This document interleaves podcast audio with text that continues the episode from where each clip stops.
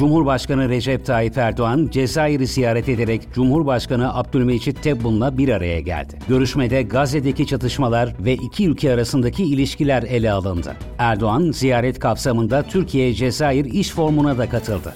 İsrail ve Hamas, Katar arabuluculuğunda yürütülen müzakerelerde esir değişimi ve Gazze'ye insani yardım malzemelerinin girişi konusunda 4 günlük ateşkes için anlaştı. Ateşkesin 23 Kasım'da başlaması düşünülse de bir günlük gecikmeyle 24 Kasım'da yürürlüğe girdi. Ateşkesin ardından Refah sınır kapısından Gazze'ye yardım girişi başladı. İsrail ordusu ateşkese rağmen Gazze'nin güneyinden kuzeyindeki evlerine dönmek isteyen sivillere saldırı düzenledi. Kolektif Güvenlik Anlaşması Örgütü Liderler Zirvesi, Belarus'un başkenti Minsk'te düzenlenirken örgütten ayrılmayı tartışan Ermenistan zirveye katılmadı. Konuya ilişkin açıklama yapan Kremlin sözcüsü Dmitri Peskov, Ermenistan'ın dış politika yönelimlerinde yaşanan değişimin Rusya açısından tedirgin edici olduğunu dile getirdi.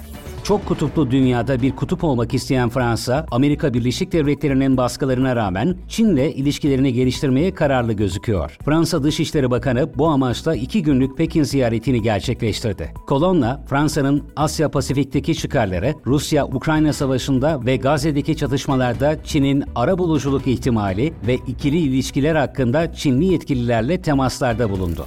NATO Genel Sekreteri Jens Stoltenberg, Bosna ve Kosova'da artan Rus nüfusuna ve bölgeyi istikrarsızlaştıracak Sırp ayrılıkçılığına karşı mesaj vermek için Balkan ülkelerini ziyaret etti. Stoltenberg, NATO'nun Kosova'daki asker sayısını arttıracağını da duyurdu. Arap Ligi ve İslam İşbirliği Teşkilatı üyesi Arap devletlerinin Dışişleri Bakanları Gazze'de ateşkesin sağlanması için Çinli yetkililerle diplomatik temaslarda bulundu. Arap yetkililer Çin'in İsrail ile Hamas arasında kalıcı barışın sağlanması için ara buluculuk yapmasını istiyor.